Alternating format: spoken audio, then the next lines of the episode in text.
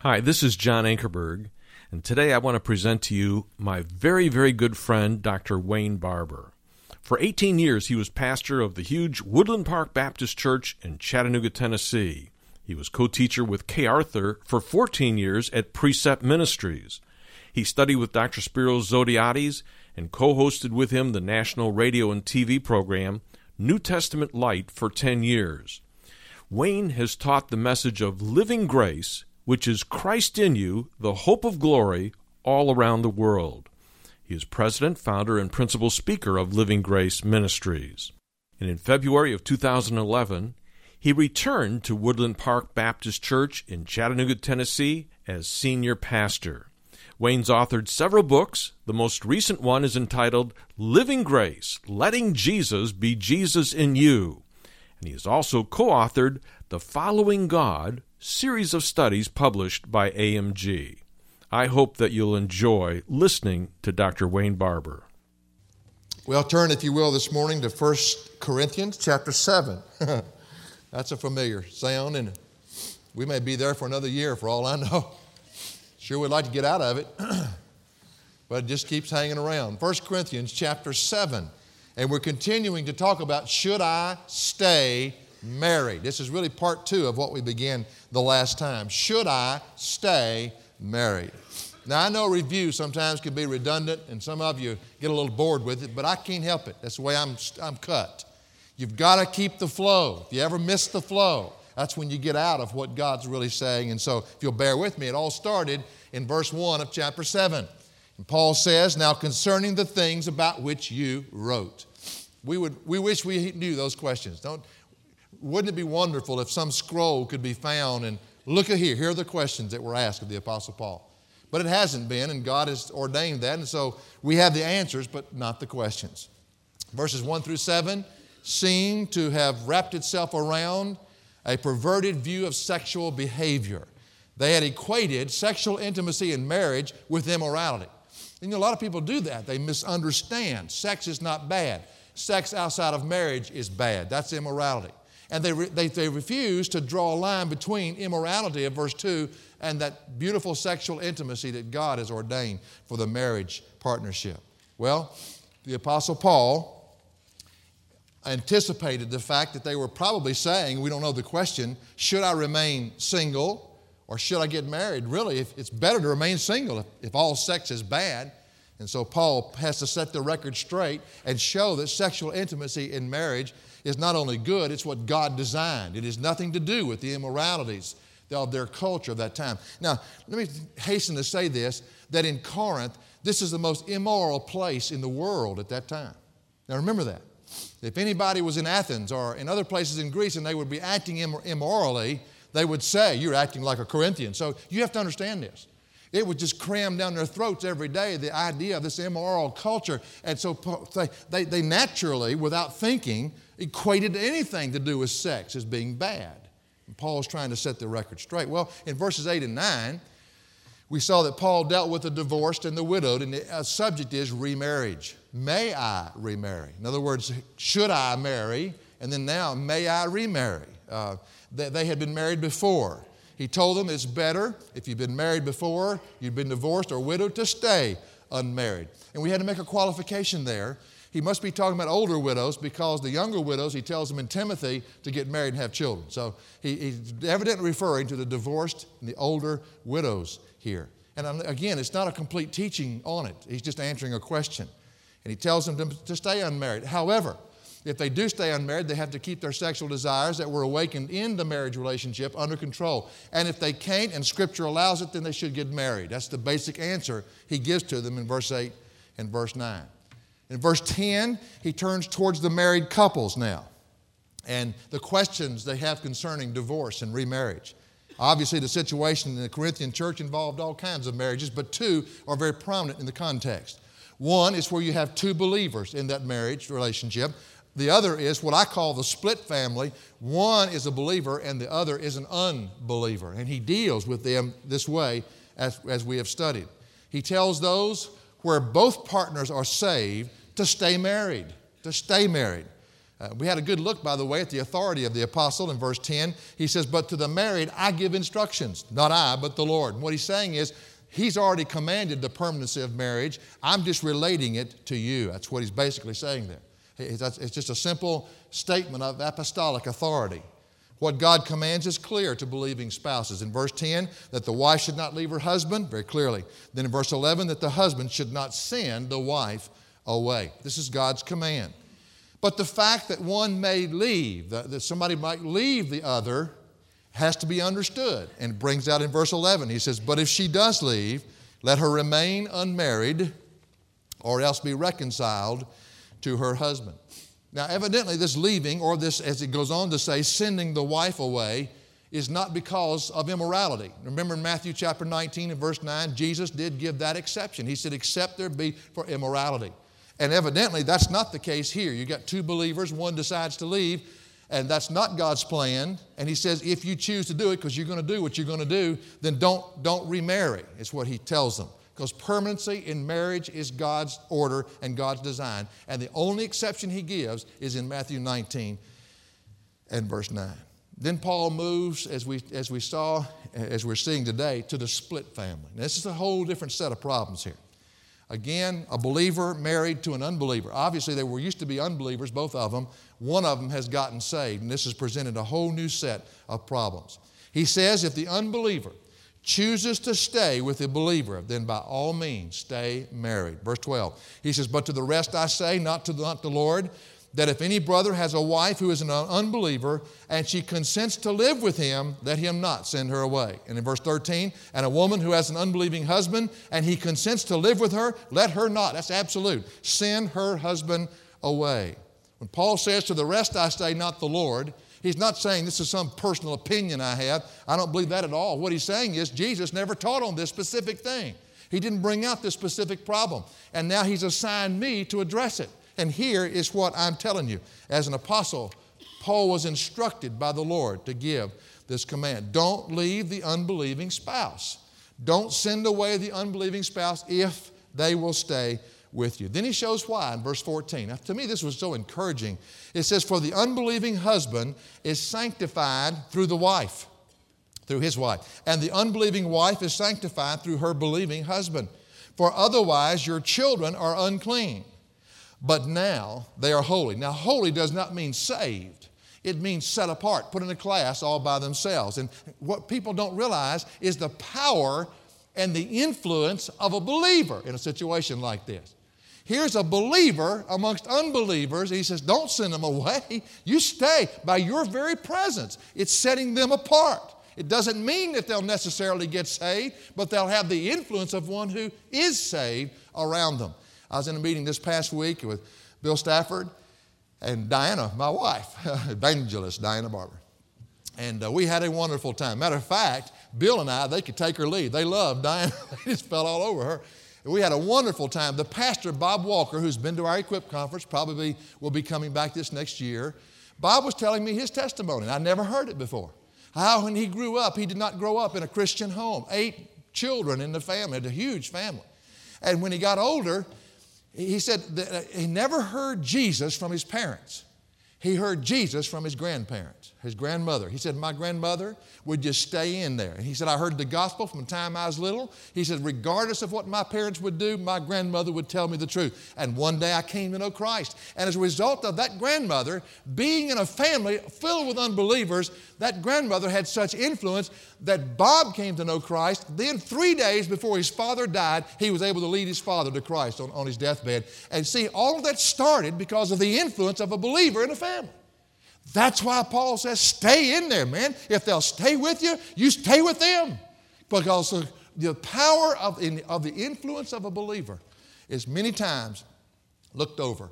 We think that we're the ones put down. Oh, no. By your very presence, you're sanctifying that whole family. And if you're an unbelieving husband here this morning, for some other from reason or not, and you live with a believing wife, you better thank God every day you live with a believing wife.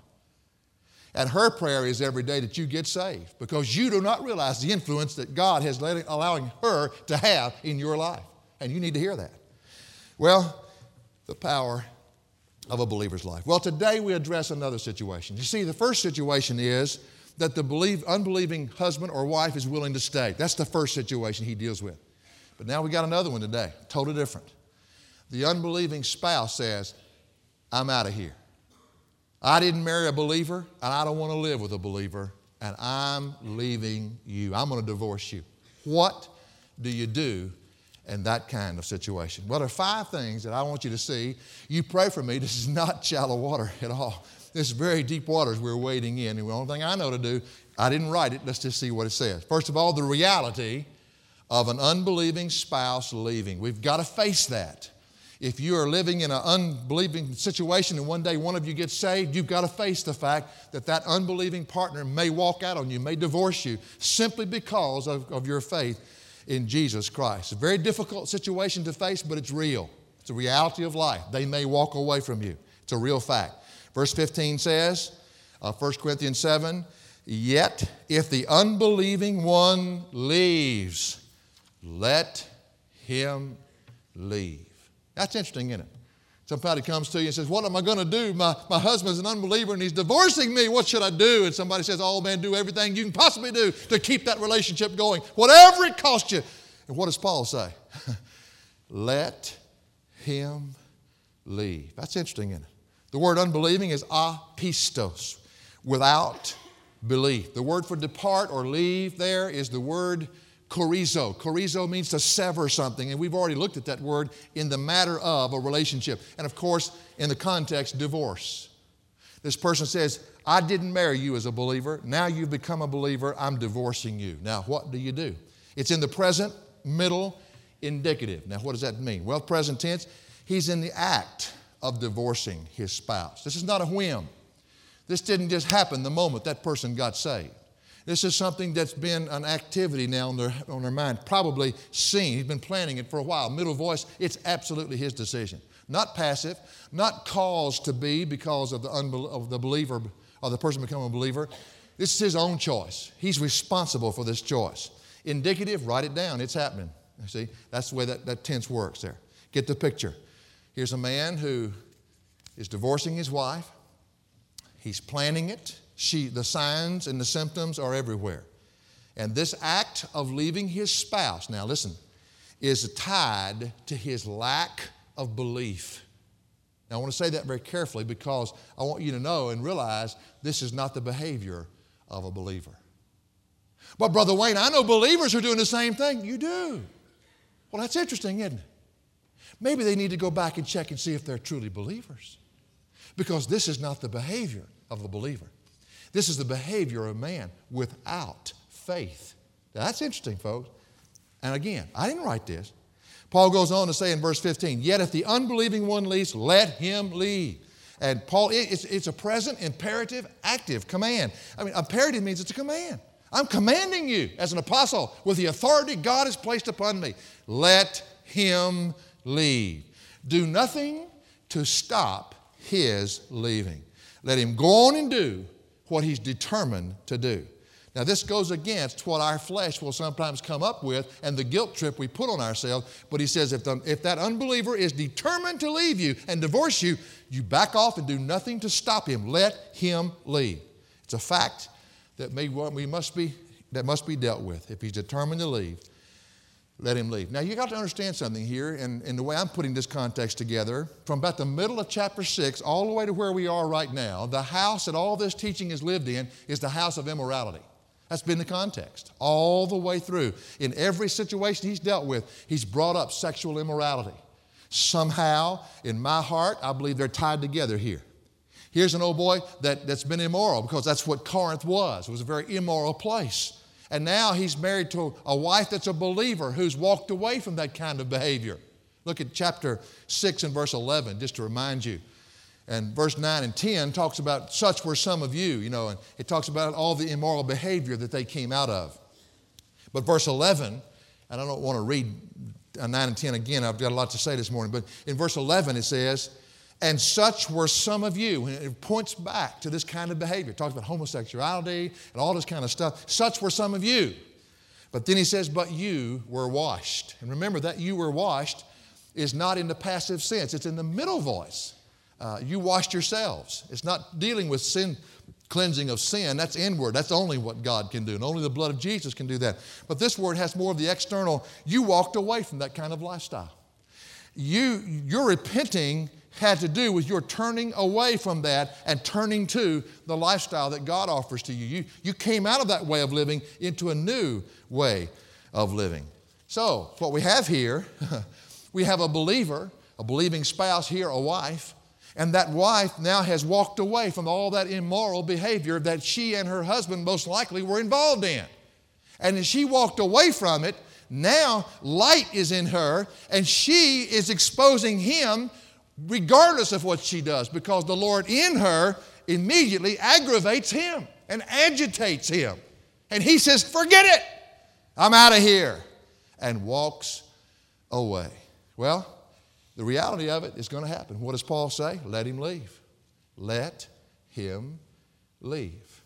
Well, the second thing he's going to bring up here is what result this has on, on the believing spouse when the unbelieving spouse leaves. What result now comes when the unbelieving spouse abandons his believing wife in divorce? Verse 15. Yet if the unbelieving one leaves, let him leave. The brother or the sister is not under bondage in such cases. Now let's examine this phrase. The brother of the sister shows that it can be an unbelieving husband or unbelieving wife. And I mean, don't, it's usually the man, but that doesn't mean it's always the man on either side. If they walk away from a believer for whatever reason, most likely for their own immoral enjoyment, but if they do, then it, then it can be either man or woman. Now, he says, is not under bondage. There are two words for not, and we try to bring this out as often as we can, and most of the time they're this way. Now, sometimes in Scripture you may find a place that will contradict it, but, but when you look at the whole of it, the word me, little transliterated word me, M N, it looks like if you, if you wrote it out, is relative not. We've seen that already in 1 Corinthians. But then there's the word oo, and oo, most, most of the time, refers to an absolutely not in any way, shape, or form. And So he says the brother or the sister, whichever one it is, the believing partner that's left, is not in any way, shape, or form. is not is in the perfect tense, by the way, when it says is not under bondage. Perfect tense, uh, perfect passive, matter of fact. Perfect tense means because of the action of the unbelieving spouse, that has caused the believing spouse to be in a state that they're in right now. Passive voice, they didn't choose it, it was chosen for them, and the action happened upon them. So they are in this state as a result of the respons- irresponsibility of the unbeliever to divorce his wife. Under bondage is an interesting word. It's written as if it's in the present, but it's not. Dedoulotai, it, it, it means to be in the state of slavery. It's, it's the uh, perfect ending. Again, it's a perfect tense here. In other words, you're in this state of not being under bondage anymore because of the action of the unbelieving partner. You see, marriage was like being enslaved to one another, and it is today. And I know what some of you are thinking. Yeah, amen, brother. I mean, in a good sense. in a good sense.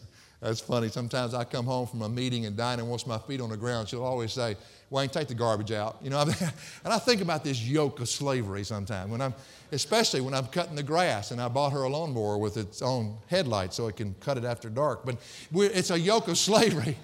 But it's like the Christian. You see, it's a picture of our relationship to Christ. We're also slave to, enslaved to Him, but we're enslaved to Him by choice just like you're enslaved to one another by choice in marriage. There's a yoke, there is a slavery, but it's a good kind of slavery. It's not that you have to, it's because you want to, you get to. But now, no longer are you enslaved. That's what the scripture says. That covenant bond has been broken by the action of the disbelieving husband who walked out on you and divorced you.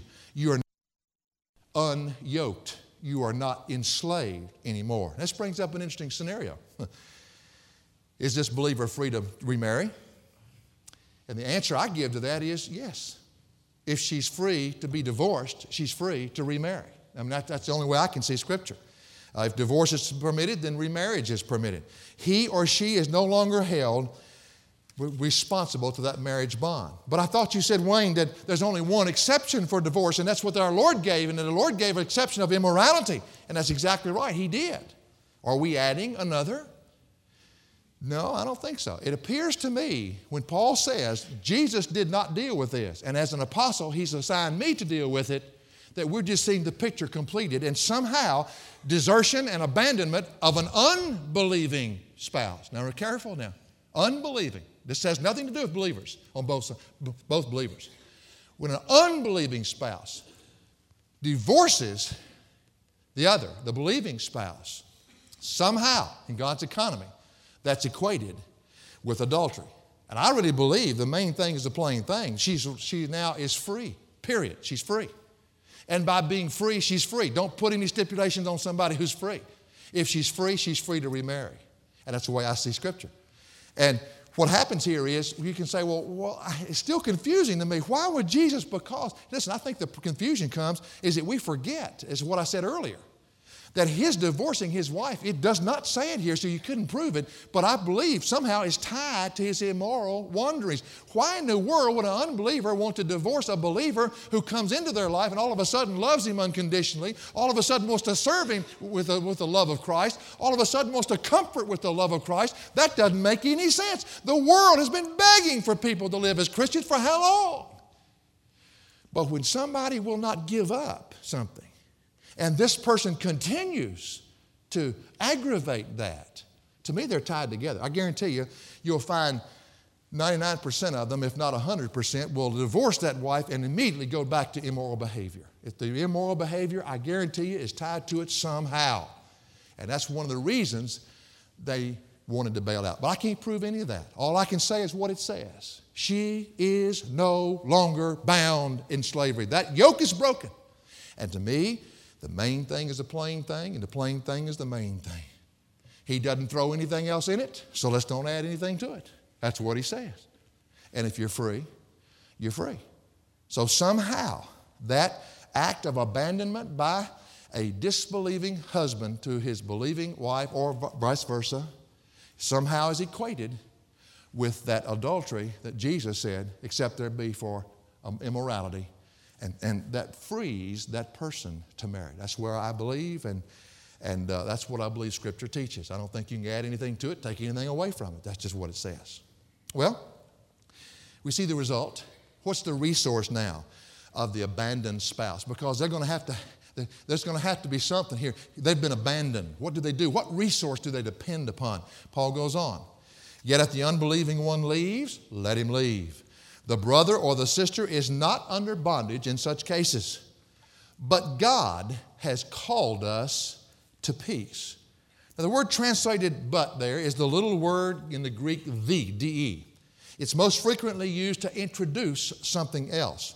Paul adds something else now to what has been said. But God has called us to peace. Now, what is he saying?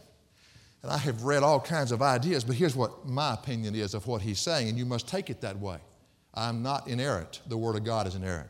But as I see Scripture here, he's, I think he's saying that even though the unbelieving spouse leaves and divorces the believing spouse, the believing spouse must, must live at peace in their own hearts with the one who has just left. No hostile action is to be taken. Nothing is to be done to fight the spouse who is divorcing the believer.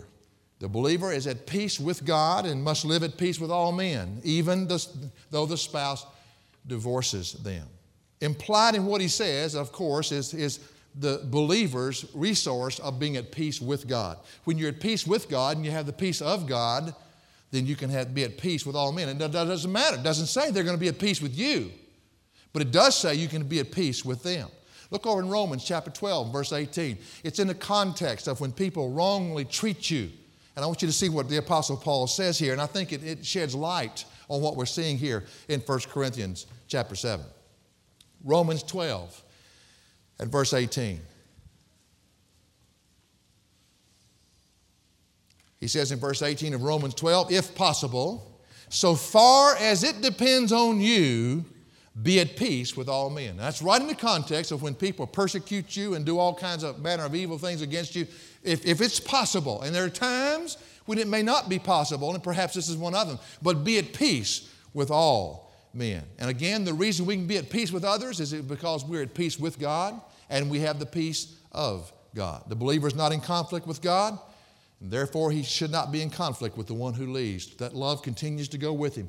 That peace relationship continues to be there, perhaps to plant the seed so that that person will never forget the demeanor of a, of a believer, but not doing anything hostile to stop him. Don't be hostile. Don't take any unnecessary action to throw anything that will mar your witness. Just be at peace uh, at all times with him. Even though he's not at peace with you or she's not at peace with you, you be at peace with them.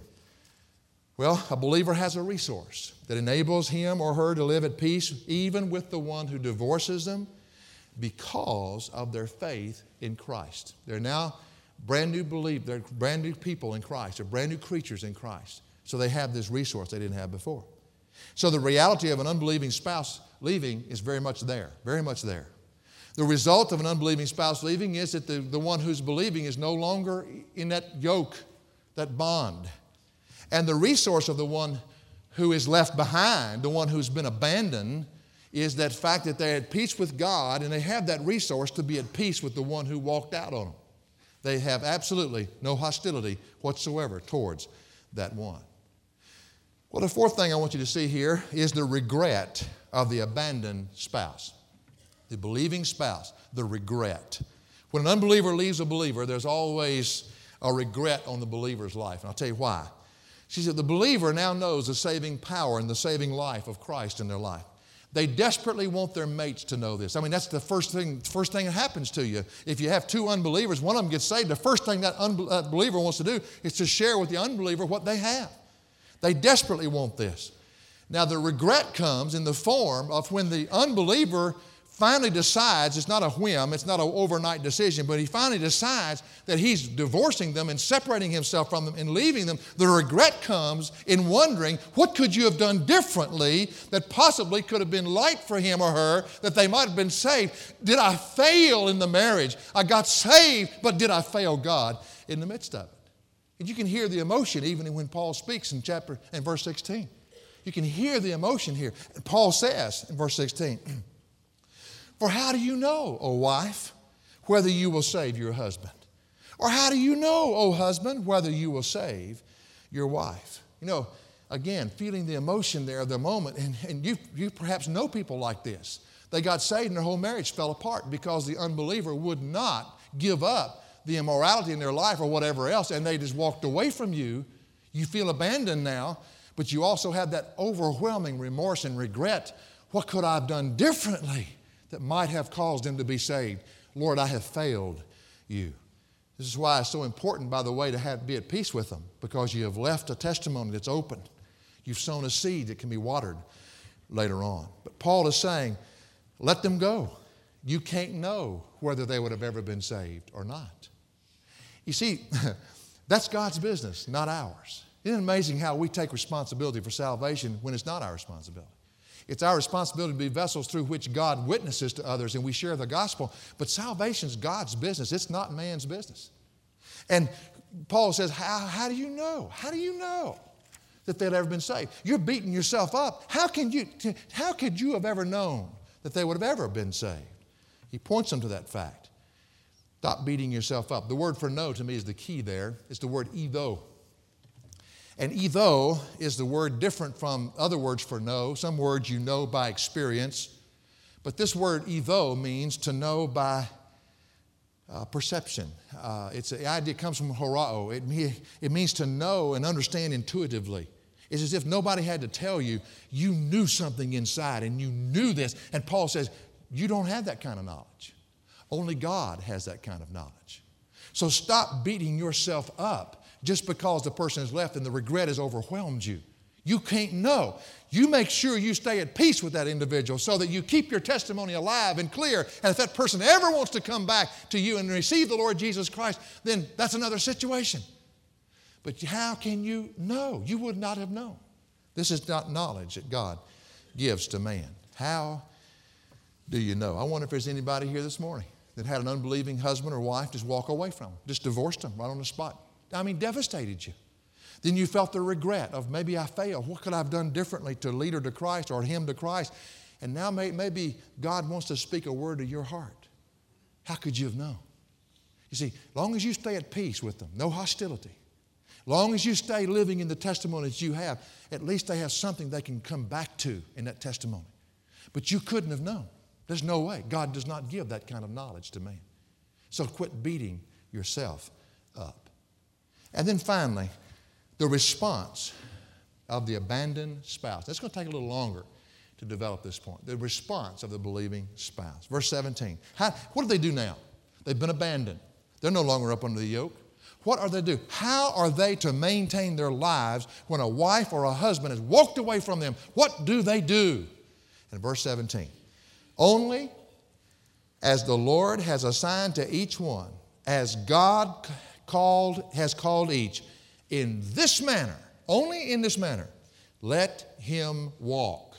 And then he says, and thus I direct in all of the churches. There could not be many situations in life that could be more hurtful and damaging than to be a believer and have an unbelieving spouse walk away from you. Somebody you love, somebody you really wanted to come to know Christ as you know Him and to walk in the light that you can walk in. Nothing could be any more hurtful than that, and to be abandoned. And sometimes, perhaps, not only the cry comes out, I'm so filled with regret I failed, but also the cry comes out, God, why did you do this to me? Why would you save me and then let me walk into this kind of circumstance? God, it seems to me like maybe we were better off before than now. Perhaps that's the question somebody has asked. But Paul says to them, only as the Lord has assigned to each one, as God has called each in this manner, let him walk. Verse 17 is an answer to a very perplexing problem. The New American Standard Version really nails it when he says, only as. That individualizes this thing. In other words, Wayne only as the, the lot I've given to you. Tim only as the lot I've given to you. Jason only as the lot. In other words, this applies to the individual now. And each individual has a different lot that either God has sovereignly ordained or permitted. God's in control, though. He always has been in control. God oversees all of life. Now, I want to tell you something. What we do in these situations when they're hurtful and harmful to us we make ourselves out to be victims. And I'll tell you what, the secular world loves to hear you say that. Because that's the message they've been pronouncing for a long time that people are victims. And that's why they turn people away from God. If God was a loving God, why would God do this? I want to tell you something, friend. As a believer, you are never a victim.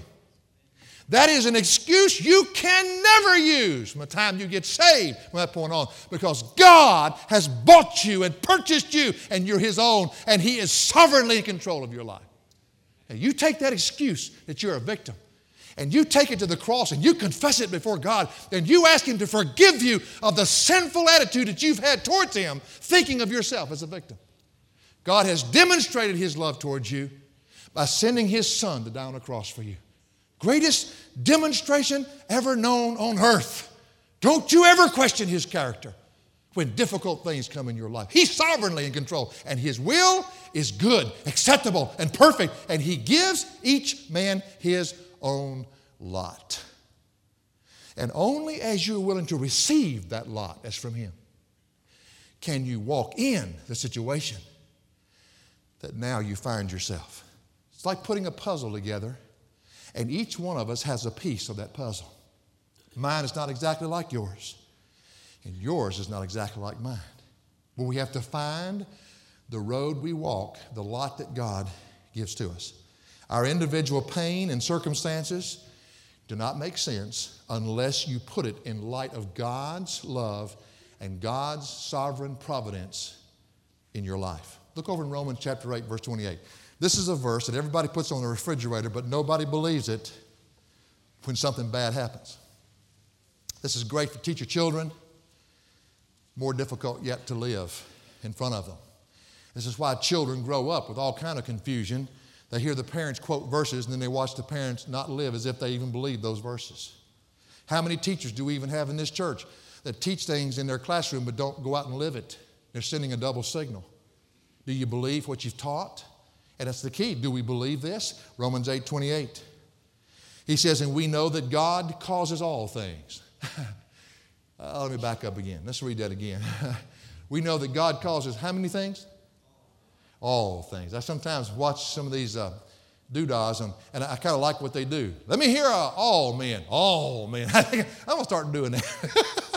just make sure you're hearing the verse. I thought about that the other day. Maybe I ought to just start doing. Let me hear an amen, amen. Let me hear an all, amen, all. Amen. no, I'm kidding. I won't do that. Relax. God causes all things, all, to do what? To work together for good as a master weaver. To whom? To those who love God. Now, notice in the first word, second word of the verse, he says, and we know. Now, if you studied Romans with us and you went through the series, you understand that the Apostle Paul puts himself into that we, and, and the we has to go in the whole context of what he said in 6, 7, and 8. And the we there means those who trust God. Remember in Corinth, they're not living attached to Christ, so don't put yourself into this verse because you don't know this. You only know it as you walk attached to Him, as you, as you surrender to Him. Then there is an intuitive knowledge He'll give to you. You don't have to go to school to get it. And that knowledge is that He causes all things to work together for good to those who love God, to those who are called according to His purpose. In other words, they wake up every morning and say, God, I want to be about your purpose in my life. Now, whatever lot you've given me, I'm attaching myself to you. I'm trusting you. You're sovereign, and you're going to take me through whatever I've got to walk through. You are in me what I am not. In my weakness, your strength is made perfect. You cause all things to work together for good to them that love you. Now, you say, well, Wayne, I still don't understand that. Well, we'll go back to verse 26 and 27. You know, I hear these verses used so often People say this is a spiritual prayer language that people have. Well, I beg your pardon. It's a spiritual prayer language, that's right. You'll never hear it and you'll never speak it.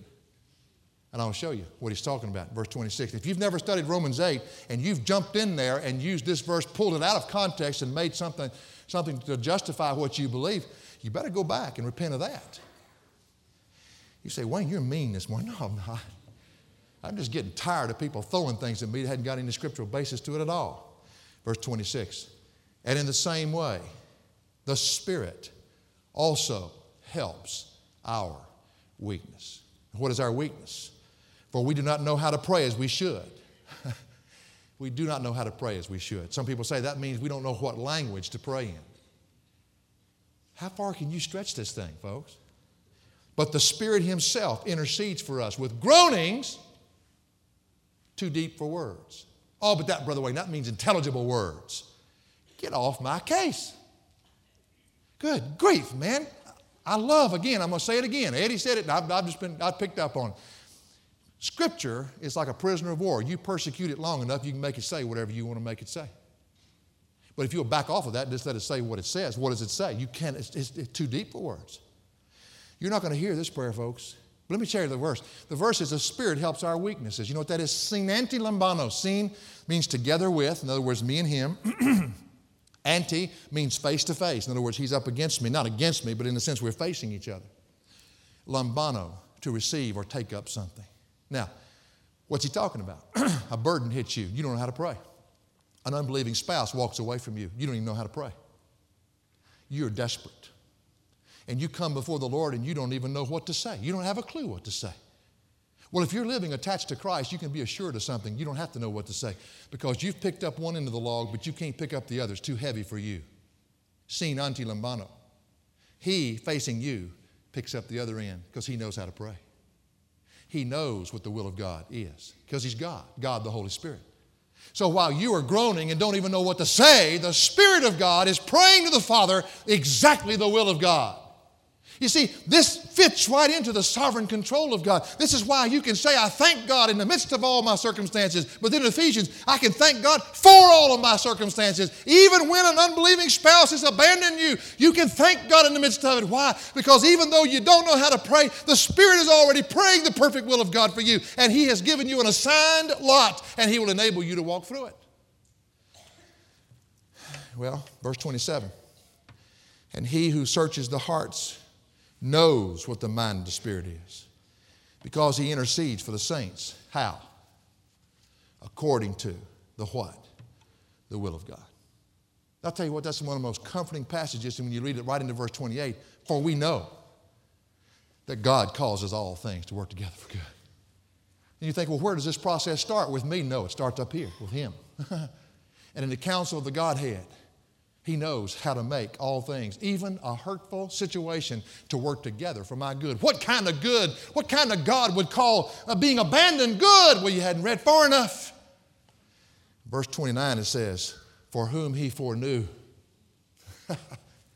he also predestined to become conformed to the image of whom? His son, that he might be the firstborn among many brethren. In other words, God saying, I had, a, I had a predestined plan for you. Predestination has to do with the purpose, foreknowledge has to do with the person. I foreknew you, you never knew me. But my predestined plan for you is that one day you'll be like Jesus. You won't be Jesus, but you'll be like him. And therefore, I have assigned to you the lot in life. And whatever circumstances you find yourself, as Paul says in Philippians 4, learn to be content because he's using that circumstance to your betterment to conform you to the image of Christ Jesus. There's a lot of chipping has to be done in our lives, folks, and who and God knows exactly what's going on. And if it's an un, un, if it's a bad situation, God takes a bad situation and uses a little heavier hammer at that time to chip off the flesh of our life and to bring us to where we decrease even more so that Christ might increase in us. That's the message we've been preaching for 16 and a half years. I wonder this morning how many people have heard it.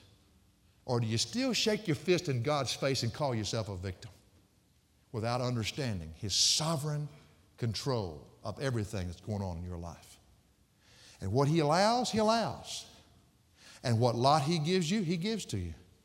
And you must live individually in that lot according to the grace that He'll give you to live. You know, I don't know what's ahead of me. People say, I wish I had a crystal ball. You kidding me? Don't tell me. Let's just take it day at a time. That's why Jesus says, don't, be anxious for what? Tomorrow. Sufficient for tomorrow is the evil thereof. You live today, step by step, in the sufficiency He's given to you in Himself. And trust Him. Don't ever consider yourself a victim. Just consider some of the tools that God uses as being something you didn't understand and leave it there. Bill Stafford said one time he was standing down at Stone Mountain, or sitting at Stone Mountain at the, at the, the end there. Have you ever been down to Stone Mountain and there's a big restaurant there that you can see the mountain? I used to think there were three presidents. that shows you I was raised in the South. There are three Confederate generals. They're not presidents. I told everybody, three presidents down there. No way, it's not Mount Rushmore. And I was looking at these three Confederate generals, and he said he was looking at them that day. And I remembered him telling me this. He said, You know, they didn't add a single thing to those rocks to make them look like that, but they sure had to do a lot of chipping to get them to look like that. We're to be conformed to the image of Christ. Well, I've been abandoned, and God says, I know that. But I'm causing all things to work together for good so that you might be conformed even more in the image of Christ Jesus. So, in whatever lot you're in, thank me for it. Thank me in it. Trust me through it. And I'll bring out my good. Not good that you think is good, good that I see that is good, eternal. And one day when you see me, you'll look back and say, Glory, that's what it was all about. The process began at salvation. So, whatever lot you're in is what Paul is saying, verse 17. Live in it. Matter of fact, this begins to frame his thought all the way down through verse 25.